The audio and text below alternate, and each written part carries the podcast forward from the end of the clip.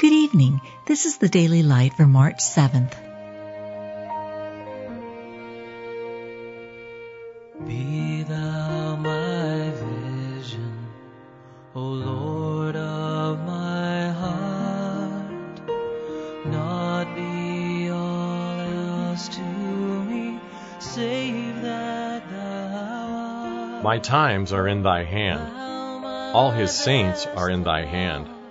The word of the Lord came unto Elijah, saying, Get thee hence, and turn thee eastward, and hide thyself by the brook Cherith, that is before Jordan. And it shall be that thou shalt drink of the brook, and I have commanded the ravens to feed thee there.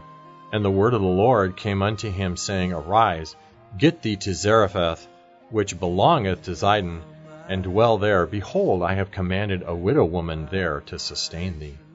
Take no thought for your life what ye shall eat, or what ye shall drink, nor yet for your body what ye shall put on. Your heavenly Father knoweth that ye have need of all these things.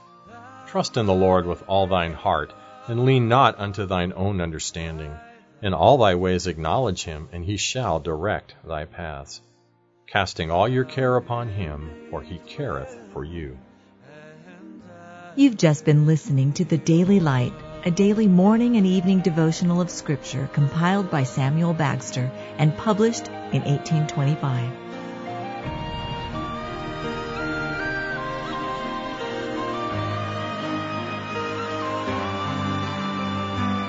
High King